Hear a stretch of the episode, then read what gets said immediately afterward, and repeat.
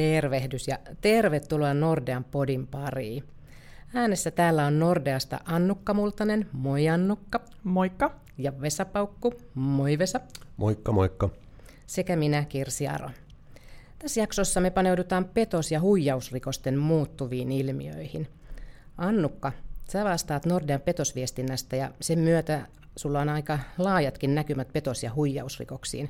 Miltä se maisema näyttää näin kesälomakauden jälkeen?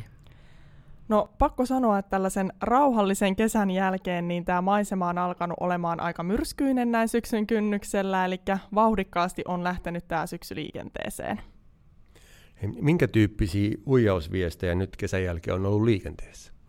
No näiden viestien sisältö vaihtelee jonkin verran, mutta ihan tässä lähiaikoina niin ollaan nähty esimerkiksi sellaisia sähköposteja, joissa väitetään, että vastaanottajalla olisi allekirjoitettava asiakirja, jonka voi allekirjoittaa sen linkin kautta, tai sitten joissain viesteissä tätä vastaanottajaa pyydetään tekemään ja hyväksymään tämmöinen B S D kaksi -sääntelyyn liittyvä päivitys tämän viestin linkin kautta. Onko näissä viesteissä yleensä lähettäjänä ollut pankki tai, tai joku muu taho? No näissä, mitä meidän nimissä lähetetään, niin se lähettäjä on nimenomaan mukamas Nordea. Ja tässä huomaa hyvin sen, että miten nämä petostelijat on alkanut käyttää myös tätä meidän brändiä näissä viesteissä. Eli se laatu on tosi paljon parantunut ja viesteissä saattaa olla Nordean logoja, jotain värejä tai jopa palvelunumeroita, joihin pyydetään sitten soittamaan. Näitä ilmeisesti tulee kuluttajille myös muista pankeista ja muilta toimijoilta kuin pankeilta. Kyllä, joo, ja aika säännöllisesti huomaa, että esimerkiksi mediassa varoitellaan, jos on jonkun toisen viranomaisen nimissä esimerkiksi lähetelty kalasteluviestejä. Tuleeko nämä yleensä ihmisille sähköpostiin, eli onko se lähettäjä käyttänyt sähköpostia? No sähköposti on ehkä yksi semmoinen yleisin, mutta sitten toinen tähän rinnalle noussut on myös nämä tekstiviestit, mitkä on todella yleisiä. Ja näissä huijaustekstiviesteissä se on yleensä vähän napakampaa ja sellaista lyhyempää se sisältö. Voitko kertoa, että minkälaisia nämä huijaustekstiviestit on sisällöltään ollut? No näissä huijaustekstiviesteissä sitten saatetaan väittää esimerkiksi, että se vastaanottajan tili on suljettu tai sieltä tililtä oltaisiin tekemässä jotain isompaa maksua, jonka voi estää sitten linkin kautta. Ja yksi, mikä näissä viesteissä on hyvä muistaa, niin on se, että nämä huijaustekstiviestit valitettavasti saattaa mennä siihen samaan lankaan kuin ne oikeasti Nordeasta tulleet tekstiviestit.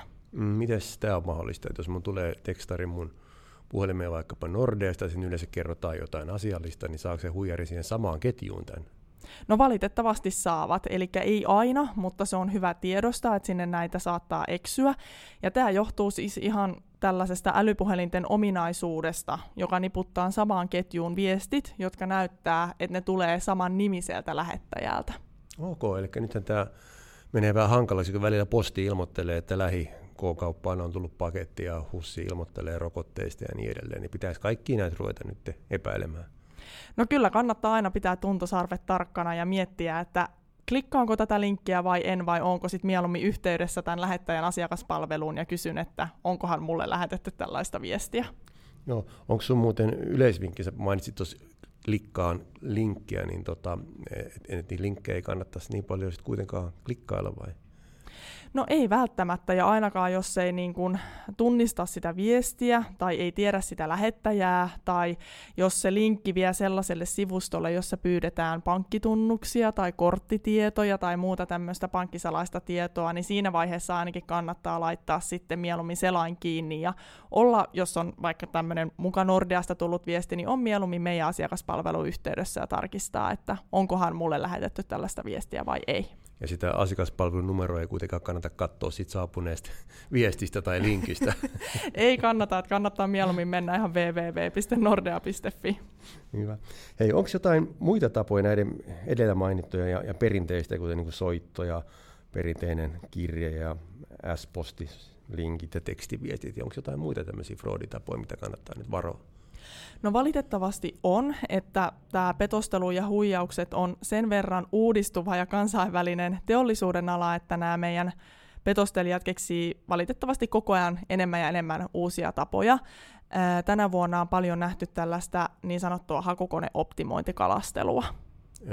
Kerrotko vähän, avaat pikkasen, mitä siis tapahtuu? No siinä se tarkoittaa niin, että jos mä vaikka menisin jonkun hakukoneen kautta, esimerkiksi Googlen tai Bingin tai Yahoon kautta, haluaisin kirjautua vaikka omaan verkkopankkiini, ja sitten mä kirjoittaisin siihen hakukenttään, että Nordea-verkkopankki ja enter, niin sitten se voi olla, että se ensimmäinen hakutulos, se saattaa olla mainos, tai sitten se voi olla ihan tämmöinen niin kuin muka orgaaninen hakutulos, niin se ei viekään mua sinne oikealle Nordean sivulle, vaan jonnekin ihan huijaussivustolle, mihin mä sitten annan ne mun pankkitunnukseni luullen, että mä menen koko ajan Nordean verkkopankkiin.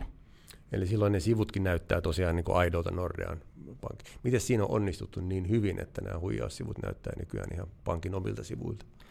No, sitä en valitettavasti osaa sanoa, että selvästi fraudsterit ja nämä petostelijat tietää, mitä tekevät. Eli ne on tosi nopeita siinä, että ne niinku omaksuu sen tietyn, tietyn niinku brändin ja ne värit, ja siellä on yleensä tarjotaan meidän oikeasti tu- tunnistautumisvaihtoehtoja välillä.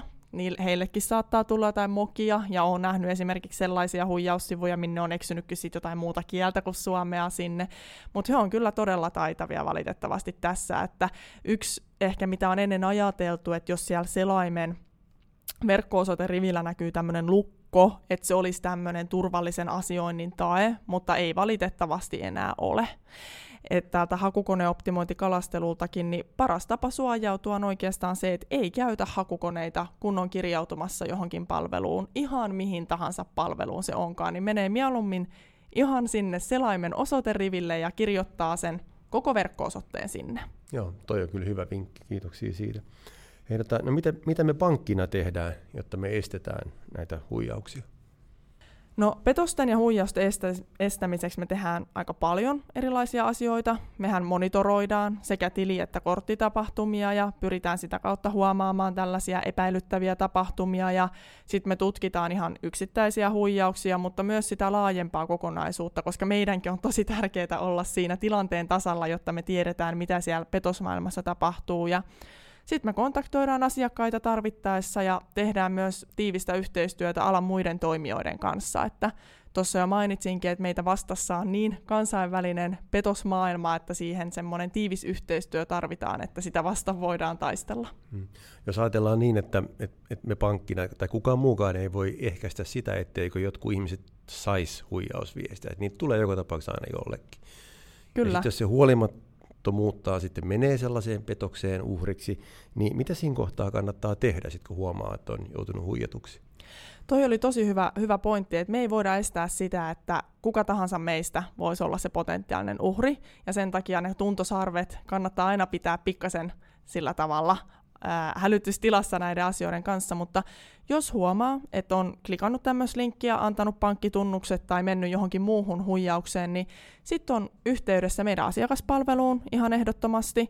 Jos sattuisi käydä niin, että meidän asiakaspalvelu on kiinni, niin kannattaa muistaa ihan tämä valtakunnallinen sulkupalvelu, joka palvelee ympäri vuorokauden, ja sieltä voi sitten sulkea oman maksukorttinsa ja omat verkkopankkitunnuksensa, että ne kannattaa ainakin saada ensimmäisenä säppiin ja olla kuitenkin myös pankkiin yhteydessä ja tarvittaessa poliisiin. Joo, tuo oli hyvä, tosi hyvät neuvot. Ja ehkä sitten sekin, mistä puhuttiin tosiaan, kun aloiteltiin tätä lähetystä, niin, niin että semmoinen häpeän tunne, niin sitä ei saisi tulla, koska mitä enemmän näistä kerrotaan ystäville, kaverille, sukulaisille, niin sitä enemmän se tietoisuus lisääntyy. Ja kyllä tämä niin huolellisuudesta huolimatta niin saattaa sattua kelle tahansa. Kyllä, ihan, ihan ehdottomasti saattaa. Ja näistä kannattaa avoimesti kertoa ja keskustella. Ja niin kuin mainitsitkin, niin se häpeen tunne on valitettavasti usein läsnä, mutta sitä ei tarvisi tuntea. Et ihan kuka tahansa meistä saattaa olla se uhri, kun nopeasti me saadaan tänä päivänä niin paljon viestejä ja muuta. Ja ihan saattaa vaan huolimattomasti klikkaa linkkiä ja ajatella, että no mä odotinkin yhteydenottoa pankista tai postista tai mistä tahansa, että mitä enemmän näistä puhutaan, niin sitä enemmän myös se tietoisuus lisääntyy, niin osataan sitten toimia, jos joskus omalle kohdalle tämmöinen tulee. Hyvä hei, näin me paketoitiin tällä kertaa tämä podi. Kiitos Annukka ja Vesa tosi hyödyllisestä keskustelusta ja hyvistä vinkkeistä, ja toivottavasti tästä jäi muistiin hyviä keinoja petostelulta suojautumiseen. Kiitos. Kiitos. Kiitoksia, moikka. Moi moi.